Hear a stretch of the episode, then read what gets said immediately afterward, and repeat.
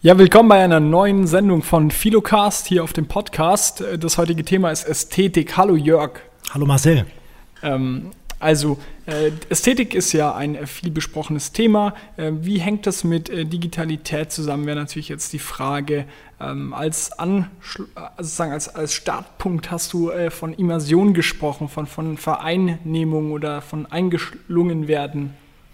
Genau, Immersion ist ein ganz zentraler Begriff, den gibt es natürlich schon lange vor der Erfindung von Computerspielen oder von überhaupt digitalen Strukturen. Immersion bedeutet einfach ähm, einbezogen werden oder genauer gesagt sogar eintauchen. Also wie wenn man in so ein Meer oder in einen Swimmingpool eintaucht, so taucht man ein in bestimmte Medien, zum Beispiel auch in bestimmte Geschichten, wenn man ein Buch liest und von der Geschichte so hingerissen ist und in dieser Logik denkt und fast die Geschichte dann für die Wirklichkeit hält, dann ist man wirklich, hat, ist man eingetaucht in diese, äh, in diese Ästhetik. Und das meint eigentlich Immersion. Und Immersion ist deswegen für die Digitalisierung, die Digitalität so zentral, weil sich hier viele neue Möglichkeiten einer Immersion bieten. Und darauf können wir gleich noch ein bisschen näher zu sprechen kommen. Ja, okay. Also ähm, du meinst, dass auf jeden okay, sorry.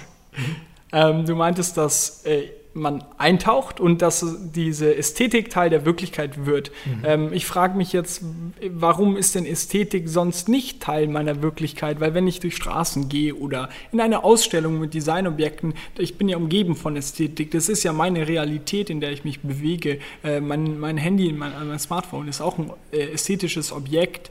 Ähm, also ich, mir fallen ganz viele Punkte ein. Mhm. Inwiefern mhm. unterscheidet sich das jetzt bei Computerspielen mhm. oder so? Also ich sagte ja, äh, Computerspiele sind für mich das Paradigma einer Ästhetik der Digitalität. Also wenn wir über die neuen Formen von Ästhetik sprechen wollen, das ist ja die Frage, gibt es überhaupt durch die Digitalisierung neue Formen der Ästhetik? Ich glaube ja. Und wenn wir das glauben, dann müssen wir besonders auf das Phänomen der Computerspiele achten. Jetzt fragtest du, wie unterscheidet sich denn so ein Computerspiel von anderen ästhetischen Formen? Ähm, Nehmen wir mal als Beispiel den Kinofilm. Ich sitze in einem Kino und betrachte die Leinwand. Und ähm, dieser Kinofilm, der strömt auf mich, ästhetisch heißt ja auch wahrnehmbar, ja, also Aesthesis, griechisch ist die Wahrnehmung. Der Kinofilm wird durch meine Augen wahrgenommen, durch die Ohren wird er wahrgenommen und vielleicht noch durch was anderes, ne? aber vor allem eben durch den Seh- und den Hörsinn. Und wenn ich mir so einen Kinofilm anschaue, dann bin ich eigentlich nur ein passiver Rezipient, eine passive Rezipientin. Ich sitze im Stuhl, esse vielleicht ein bisschen Popcorn mhm. und der strömt da auf mich ein. Und im Idealfall bin ich eben nicht mehr nur passiv, sondern ich imaginiere mich da hinein. Das kann auch gut durchaus vorkommen im Kinofilm. Also wie beim Buch, man würde sich vorstellen, man ist jetzt tatsächlich in der Welt.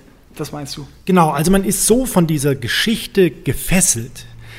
Man ähm, identifiziert sich mit bestimmten Personen. Mhm. Man fühlt das mit. Ähm, das ist Immersion. Ne? Und jetzt ist die Frage, was ist jetzt bei Computerspielen neu? Ja? Genau. Ähm, Computerspiele sind doch, sagt man häufig, nur mh, hm, Simulationen zum Beispiel. Auch nur gut, hier kommt eben der entscheidende Faktor ins Spiel, dass wir es bei Computerspielen mit Avataren zu tun haben, zum Beispiel mit Spielfiguren. Das haben wir im Kino nicht. Im Kino gibt es Figuren, aber die steuere ich nicht. Die werden vom Regisseur, von der Regisseurin gesteuert. Ich selbst kann bei Computerspielen die Figur steuern und zwar zum Beispiel auf 2D ähm, Super Mario äh, oder Commander Keen. Da mache ich oben rechts einen Link rein zu der Besprechung dieses Spiels. Ähm, da habe ich einen Avatar, den ich sagen, aus der dritten Person betrachte. Er oder sie steuere ich. Jetzt gibt es aber auch Computerspiele, die aus der ersten Person gestört Klar. werden. Man, man, macht sich selber seinen Charakter, meinst du? Oder, oder, Nein, oder damit, mein, Ego-Shooter damit so. meine ich Ego-Shooter. Ja. Genau. Und es gibt aber auch noch, wie du richtig sagst, so einen zusätzlichen Punkt, wo du den Charakter selbst schaffst. Zum Beispiel in Rollenspielen, Online-Rollenspielen, Diablo oder sowas. Ne? Und das führt mich jetzt eben zum entscheidenden Punkt. Also erstens mal, man kann viel mehr interagieren, weil man den Avatar selbst steuert. Man identifiziert sich mit ihm und man bestimmt selbst, welche Wendung dieses Spiel, diese Ästhetik nimmt. und jetzt kommt das Thema Online-Rollenspiel.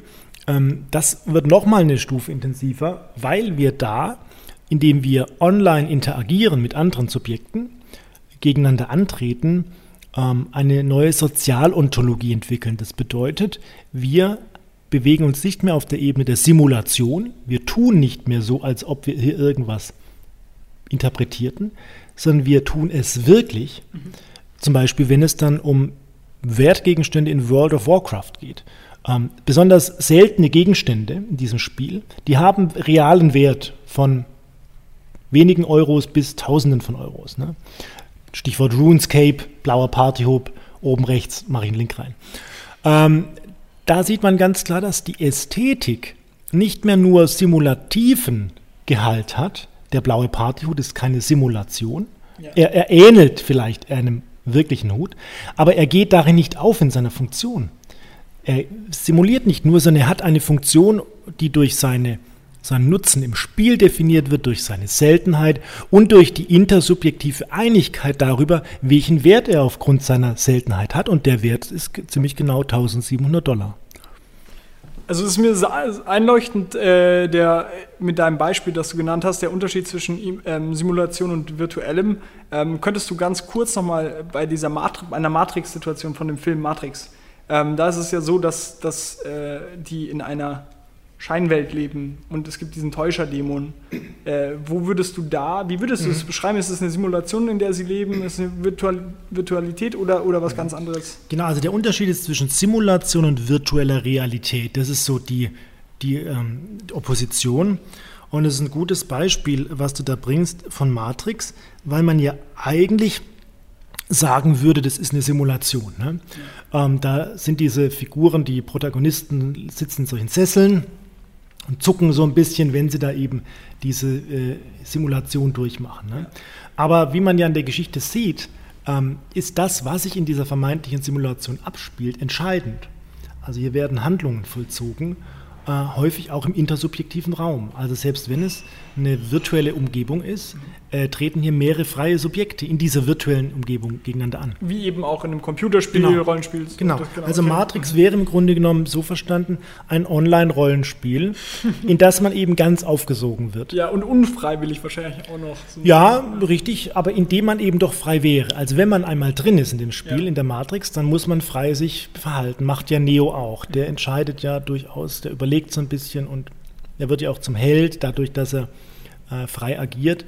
Und man könnte es wirklich als eine höhere Stufe eines Online-Rollenspiels ansehen, weil man in der Matrix eben ganz drinne ist mhm. und auch eben physikalisch sofort ähm, ja, Feedback bekommt und äh, eine direkte Rückmeldung bekommt und äh, eben ganz involviert ist. Das wäre sozusagen die maximale Form der Immersion, die dann eben in eine Form von virtueller Realität überführt wird. Okay, und ähm, also du hast jetzt ziemlich einleuchtend erklärt, warum irgendwie Ästhetik, vor allem in Computerspielen, ähm, in meiner eigenen Wirklichkeit dann aufgeht. Also Ästhetik wird zu etwas Realem. Ähm, inwiefern ist das jetzt in, in der Welt, in der wir uns bewegen, in der wir hier vor dem Mikro sitzen, inwiefern ist das äh, nicht möglich hier? Das, das habe ich noch nicht ganz verstanden. Wo ist die Trennung? Äh, warum ist das Ästhetische jetzt äh, in diesem Fall, dass ich vor dem Mikro bin und dieses die, auch ein Designobjekt, dass ich das anschaue, inwiefern bin ich getrennt von dieser Ästhetik? Weil das hat ja auch einen Wert. Äh, ich kann das auch verkaufen.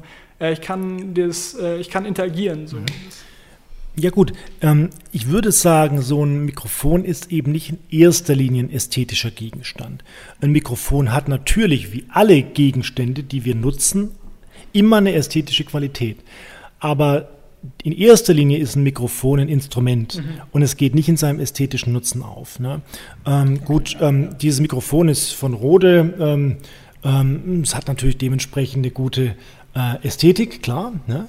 Aber ähm, ich würde es nicht als einen ästhetischen Gegenstand ansehen, sondern als ein reines Instrument, funktionaler Gegenstand. Mhm, okay. Und Ästhetik äh, kommt dann ins Spiel, wenn ich eben gerade nicht mehr etwas als Mittel zum Zweck ansehe. Ja, Immanuel Kant sagt, Schönheit oder Ästhetik ist interesseloses Wohlgefallen.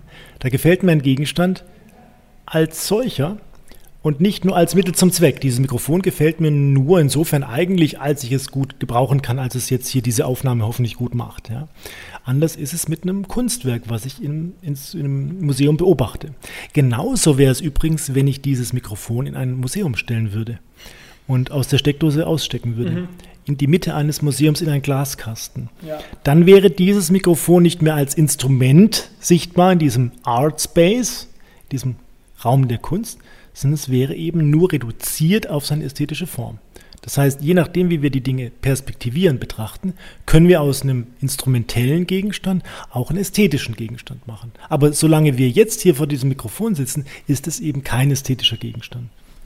Hast du irgendeinen Nutzen, den wir da rausziehen können aus äh, der Beobachtung, dass Computerspiele oder andere Phänomene der Digitalität, in denen Immersion stattfindet und in denen Ästhetik zu etwas, also in, in äh, Dinge in ihrem ästhetischen Wert primär zur Funktion treten oder aufgehen. Ähm, hast du irgendwie, können wir was daraus ziehen durch diese Erkenntnis? Äh, ist es irgendwie hilfreich? Ist es ein Ort, an dem wir was ausleben können, was wir sonst nicht ausleben können?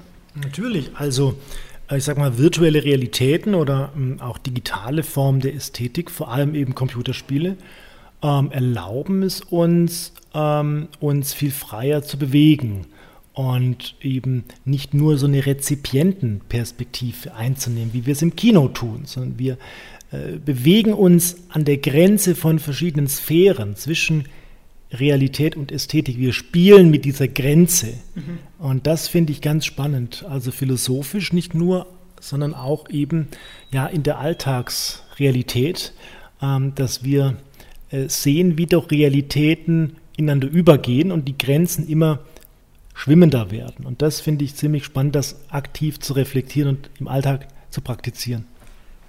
Ja, vielen Dank. Ähm, das war jetzt unsere Folge zu Ästhetik. Die nächste wird dann über Ethik äh, gehen. Und ja, bis dann. Ja, vielen Dank.